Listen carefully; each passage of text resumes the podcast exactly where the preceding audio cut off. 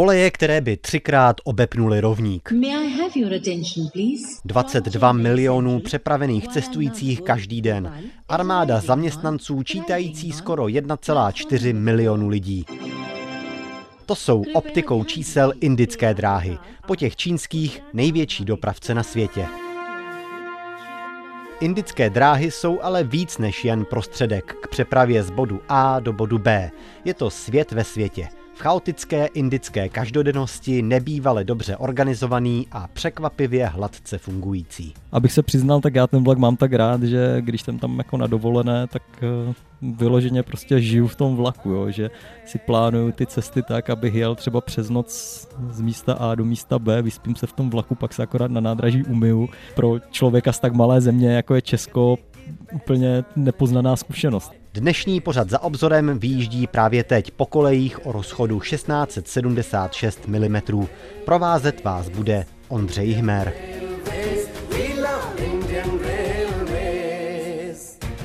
Posloucháte pořad Za obzorem. Dnešní díl jsem začal výčtem tvrdých údajů o indické železnici. Ve skutečnosti se ale chci zabývat spíš méně hmatatelnými věcmi. Jaké postavení má železnice v indické společnosti, jak funguje mikrokosmos na kolejích a čím je zajímavý. Takže zatímco posloucháme oficiální hymnu indických drah, dovolte jednu ryze soukromou vzpomínku. Jako student indologie jsem se v roce 2004 poprvé vypravil do Indie, poprvé mimo Evropu a poprvé se nás pokusili podvodníci převést hned po přistání na letišti Indiry Gandhiové v Dillí. Po první neklidné noci v hotelovém pokoji bez oken přišla cesta ještě v tu chvíli temnými ulicemi Dillí směrem na nádraží.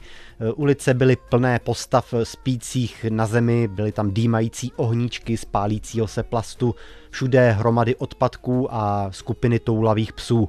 Kdybych mohl, v tu chvíli bych se radši otočil, jel na letiště, vrátil se domů a šel studovat něco jiného. Prostě ukázkový kulturní šok. Obracet se to začalo ve chvíli, kdy na vyznačený perón ve vyznačeném čase přijel vlak, na každém vagónu byl přilepený list papíru s výpisem cestujících a tam na správném místě byla napsaná i naše jména, i když lístky pro nás kupoval někdo jiný víc než měsíc předem. Byl to hřejivý pocit normality. Během následujících 24 hodin ve vlaku do Kolkaty se v mých očích okolní nepřátelský a děsivý chaos změnil v pestrou mozaiku plnou neznámých chutí, vůní, hlasů a hluků, které sice nebyly vždycky příjemné, ale začaly mě zajímat a bavit.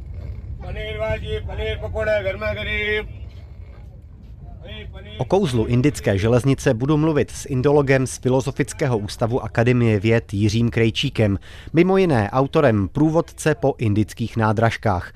Měl jsi i ty nějaký podobný iniciační zážitek z indické železnice? Taky jsem byl vlastně hrozně nadšený z toho vlaku, jak je tam klídek, jak je tam pohoda, všechno tam najednou funguje, ale hlavně já tomu rozumím, jo. Potom vlastně třeba po měsíci v Indii jsem zjistil, že začínám rozumět i tomu zdánlivému chaosu v té Indii, ale ten vlak je vlastně nějaká věc, která je mnohem univerzálně přenosná a člověk to nějakým způsobem chápe. Indické dráhy uvádím často jako věc, od které se české dráhy můžou učit a jako něco, kde jsou Češi prostě třeba 15 let pozadu za Indii, jo, když se na to právě podíváš, na ty systémy těch rezervací, které fungujou, potom třeba, já nevím, objednat jídlo do vlaku, že jo, loni to hlásili, jako, že to je super věc a v Indii taky, na to máš už dávno apky a objednáváš si přímo jako jídlo přes apku z nějaké restaurace z toho města, kde budeš zastavovat a oni ti to tam přinesou.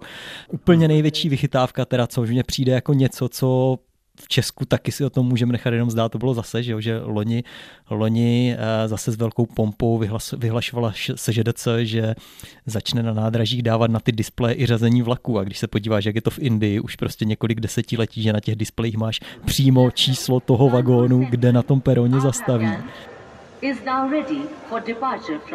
Takže ty přijdeš na to nádraží a hned víš, kam si máš stoupnout. Nemusíš tam pobíhat, protože zrovna ten tvůj vagon je zařazený někde na druhém konci. A v Indii ty vlaky mají někdy třeba půl kilometru taky. No i kilometr podle mě. Nejdelší nádraží, nejdelší perón je tuším v Gorakhpuru a má 12 nebo 13 metrů. Mně zároveň přišla ta železnice taková hodně jako rovnostářská, že se tam sejdou opravdu lidi jako ze všech koutů společenských i jako geografických Indie a že je to taková rovnostářská záležitost. Funguje tam třeba nějaký kastovní dělení v těch vlacích? To jsem si nevšiml nikdy. Ono se to nějakým způsobem odfiltruje přirozeně, že opravdu ti bohatí pojedou prostě nějakou tou vyšší klimatizovanou třídou. Střední třída, že jo, ta jezdí většinou tou AC3, prostě tou třetí klimatizovanou a ta nižší střední třída nebo prostě vyloženě chudí lidi jedou teda tím sleeperem anebo jenom tou sedící.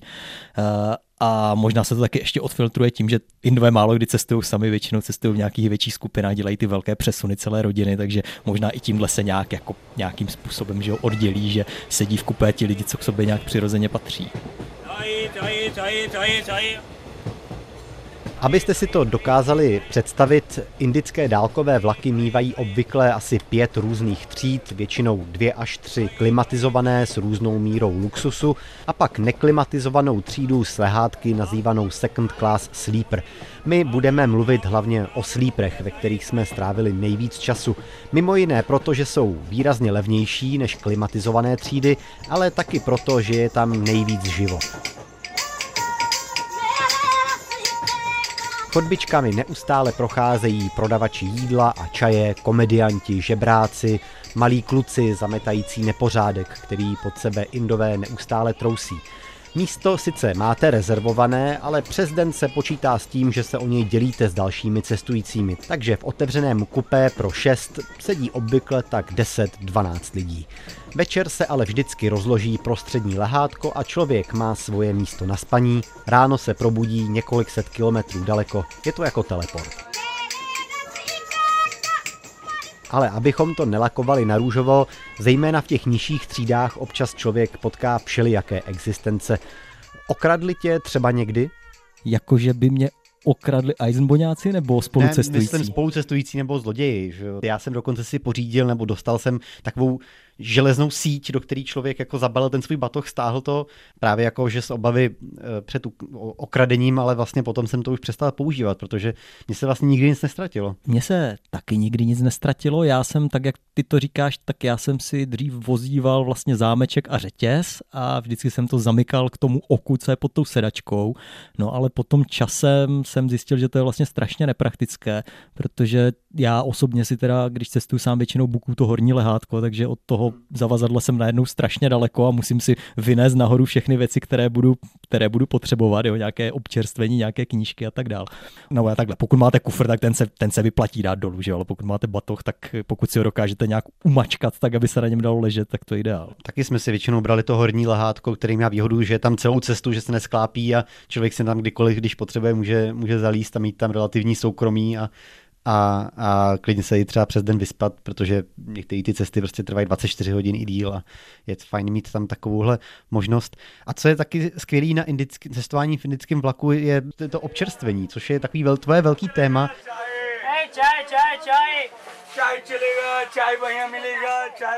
Kde se to vůbec vzalo, že jsi začal se věnovat systematickému pokrývání jako nádražních restaurací, a to nejen teda v Indii, ale i v Česku?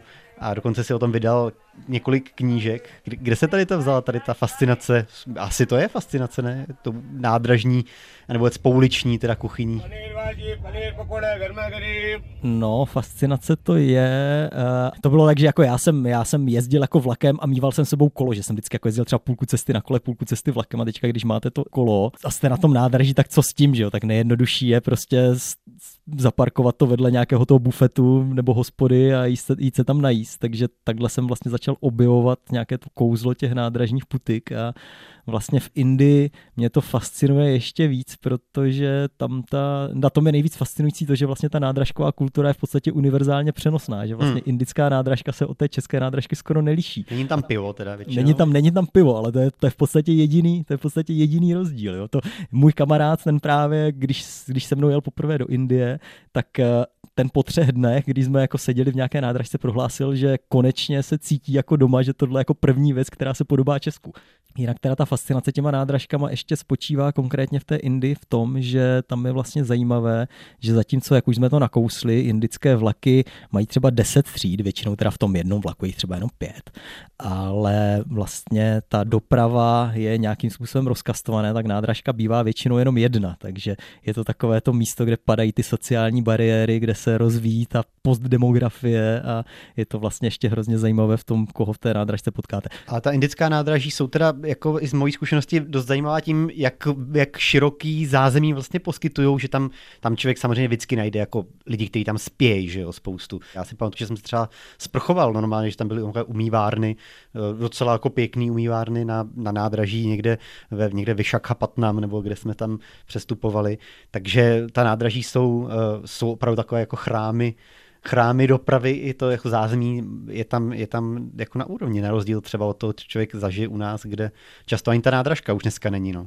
No je to tak, jak říkáš, a kromě toho, že jsou tam záchody, to je samozřejmost, že jo, pak jsou tam ty sprchy, tak potom tam ještě velice často bývá ubytovna na tom nádraží. A jediné, co potřebujete k tomu, aby vás tam ubytovali, je jízdenka na následující den.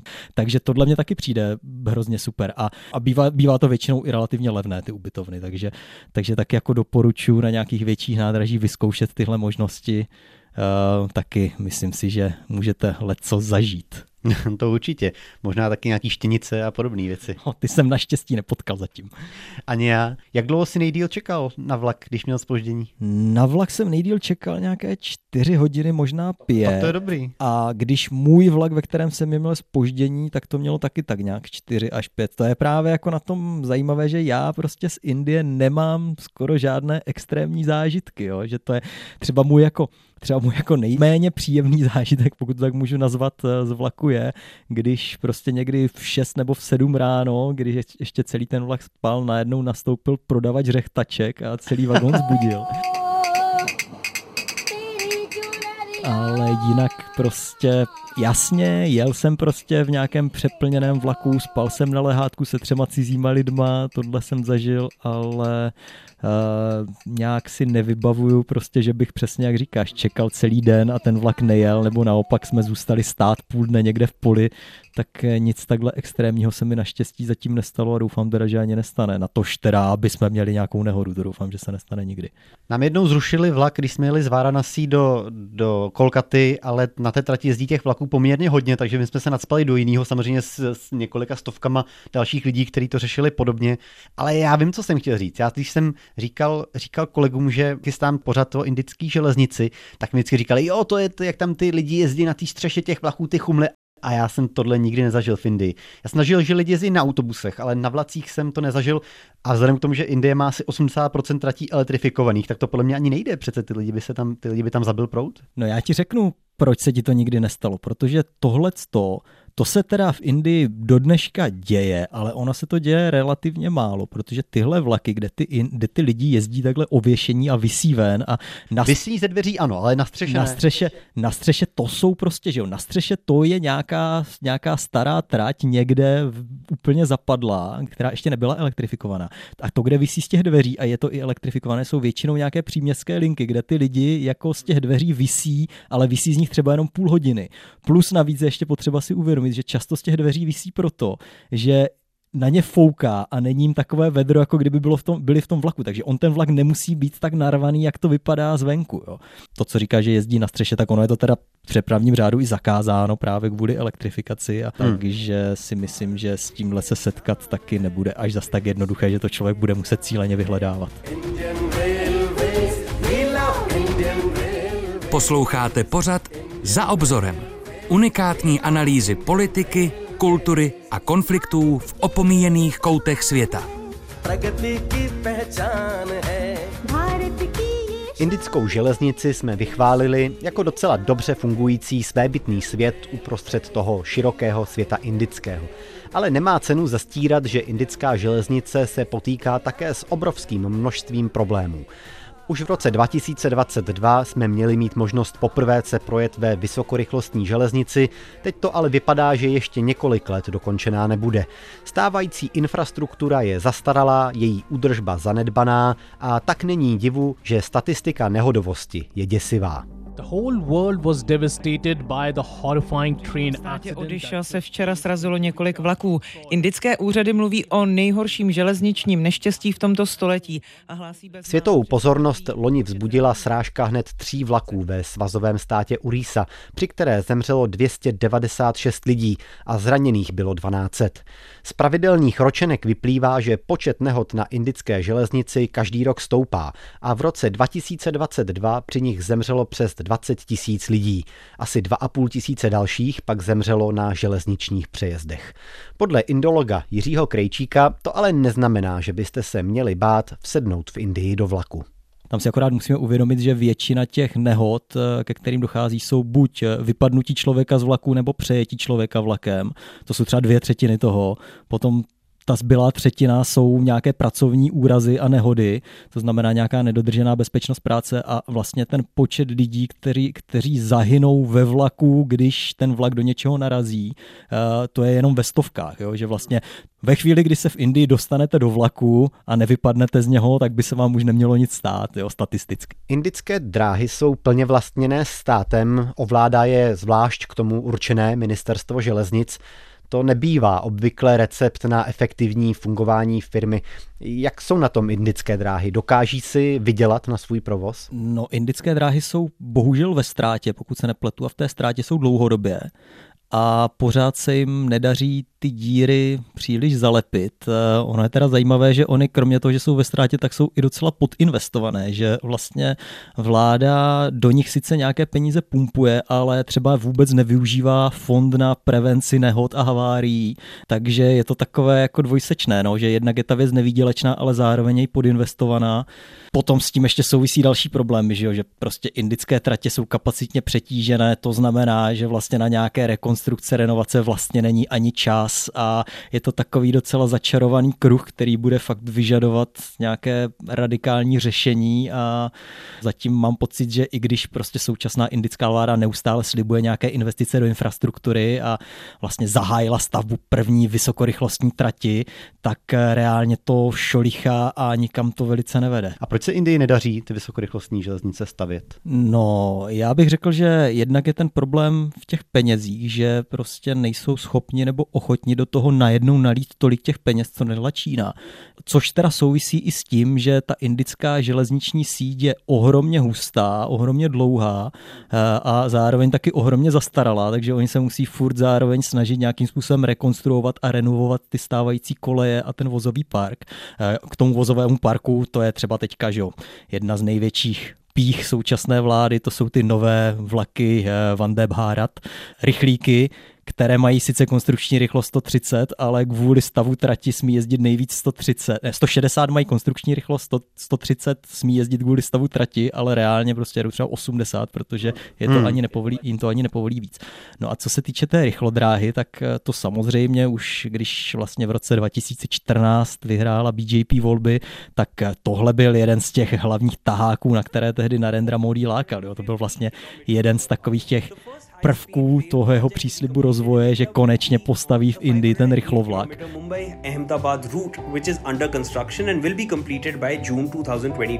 A on se teda skutečně stavět začal, Indové to začali stavět vlastně ve spolupráci s Japonci, od kterých si vzali půjčku a zároveň objednali Shinkanseny, které na té nové trati budou jezdit. No akorát s tou tratí je problém, že ona teda má vést z Bombaje, což je Maharáštře, do Amdávádu, což je v Gujarátu. Na sever. Zas ten Modiho Amdávád, Ahmedábád. Ano, určitě to bude součást nějakého plánu, že rád by si to odmávl ve svém městě. Problém té dráhy spočívá v tom, že ono se až do loňska nedařilo vykoupit pozemky v Maharáštře. V každém případě ta trať, když ji v roce 2017 zahajovali, nebo to bylo 2016 nebo 2017, tak původně slibovali vlastně, že to otevřou k 75. výročí nezávislosti. Potom velice brzy přiznali, že to bylo spíš jenom tak, aby to chytlo za srdíčko, ale reálně se to otevře až na konci roku 2023 a teď se vlastně zjišťuje, že se to celé zpožďuje tak, že v roce 26 a 27 se otevřou jenom nějaké úseky, ale vlastně ten úsek v Maharáštře, ten bude otevřený až daleko později. Takže to zdržení je obrovské a popravdě si nemyslím, že to bude jenom s těma pozemkama, že tam asi bude spousta nějakých drobnějších věcí, které se na sebe nabalovaly a prodlužovalo se to dál a dál. A není problém taky v tom, že v Indii docela brzy začaly fungovat nízkonákladové aerolinie. Může vůbec indická železnice konkurovat tady těm nízkonákladovým aeroliním? No to si myslím, že je částečně problém, že vlastně ty jízdenky do lepších tříd začínají být srovnatelné s cenou nějakých levnějších letenek. To znamená, že vlastně ty lidi, kteří by přinesli na tu železnici víc peněz, tu železnici nevyužívají. Velký problém tradičně taky býval s nákupem jízdenek, kdy člověk musel absolvovat poměrně složitou proceduru, ve které pro nováčky nebylo snadné se vyznat a člověk pak navíc ještě musel obstát v tlačenici u pokladen, která bývala někdy dost divoká. Třeba v Dillí v tom zahraničním návštěvníkům pomáhala taková jedna speciální kancelář, oficiálně patřící pod indické železnice. Funguje to ještě? Tak turistické byro v prvním patře nádraží v Novém Dillí, což je teda legenda. K tomu se váže spousta historek. On v podstatě, jak já s oblibou říkám, pokud byl někdo v Indii podveden, tak v 99% byl podveden na nádraží v Novém Dillí, když si šel koupit ročenku Trains at Glance do prvního patra do turistické kanceláře a na schodech mu nějaký vykuk řekl, že kanceláře zavřená a odvedl ho někam do své turistické kanceláře, kde mu prodal nějaký výlet vozem někam do nějaké destinace, kam by se vlakem dostal násobně levněji. Ale dneska už asi všichni kupují lístky v mobilu, nebo ještě důvod vůbec chodit do těch kanceláří a tak, nebo se všechno už dneska prodává online? No, prodává se to online, ale myslím si, že ne úplně všechno, že některé jízdenky online koupit nejdou, respektive tam je problém, že vlastně to, co třeba jde u nás, že si koupíš online jízdenku na celou cestu, včetně přestupů, tak to vlastně ty online systémy neumožňují a musíš si to jakoby složitě hledat. Jo. Není tam rozumné to vyhledávání, které by ti řeklo kup si jízdenku z A do B a z B do C.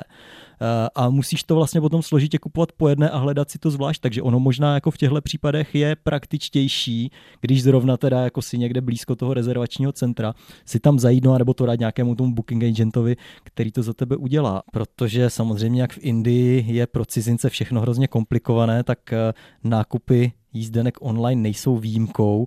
Vy na to potřebujete mít účet u indických dráh, které ale neberou evropské kreditní karty. Aha, to znamená, že potřebujete mít ještě účet u nějaké té agentury, která to zajišťuje, která ale ty kreditní karty bere. Když si to chcete koupit z Česka, tak to nefunguje, protože tam je geoblokace, takže musíte vymýšlet nějaké triky, jak se k těm jízdenkám dostat, takže ono jako ve výsledku může být nakonec nejjednodušší to neřešit a stavit se na tom nádraží. A nebo letět, když člověk. A nebo letět. No. Má nějakou takovou alternativu. To je ale zase on je to takový hezký sport, to kupování v těch rezervačních centrech, že on je tam většinou ten úředník nebo ta úřednice, který že má takový ten indický odměřený nepřístupný výraz, nejdřív vás málem pošle k šípku, ale potom, když mu zadáte nějaký složitější úkol, tak najednou vidíte, jak se mu rozzáří nebo jí rozzáří ta očička a začne prostě hledat ty možnosti, jak vás vlastně dostane do té vaší cílové destinace. Mimochodem, tohle je ještě docela vtipné. V Novém Dillí je to nedaleko české ambasády, takže kdybyste třeba jeli do Dillí a měli nějakou práci, nějaké vyřizování na ambasádě, tak se tam zastavte. Tam je velice blízko železniční muzeum. Je to takové to indické muzeum, jo? Nečekejte zase, že to bude ten charakter třeba našeho technického muzea, je to takový ten indický styl, jo? Takže tam stojí ty rezavějící lokomotivy a vagóny, ale potom je tam ještě výstava, která je interaktivní. A jedno z toho, a to mě pobavilo nejvíc, je vlastně simulátor nákupu lístků. Vy tam opravdu máte jako tu obrazovku a tam sedí ta pokladní, se kterou se dohadujete, že si chcete koupit ten lístek. Takže jsou tam takovéhle zábavné věci, že to fakt se jim podařilo podchytit asi se všemi zážitky, které ta indická železnice nabízí.